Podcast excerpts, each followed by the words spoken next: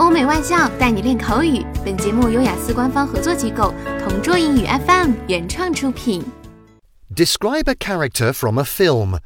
You should say what character it is, who acted the character, when you saw the film, and explain whether you like this character.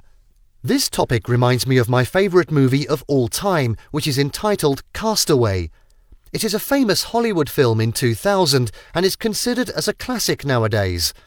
The main character is Chuck Noland, played by a famous actor Tom Hanks, who plays as a FedEx employee whose plane crashed on a deserted island and had to survive for years in the hopes of getting rescued.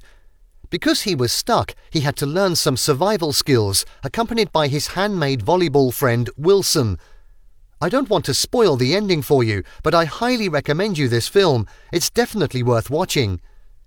Actually, I never knew about this movie because most of the time I would only watch some Chinese or Japanese films. Until one day, our teacher asked us to write a reaction paper about an international movie. As I searched on the internet, this particular movie tops the list. To be honest, I didn't have any interest with his persona as the film's pace was too slow at the beginning, but as soon as he reached the island, I suddenly was glued on to his attributes and ways of tolerance. It was through him that I realized the positive side of being alone and the strength of the human spirit.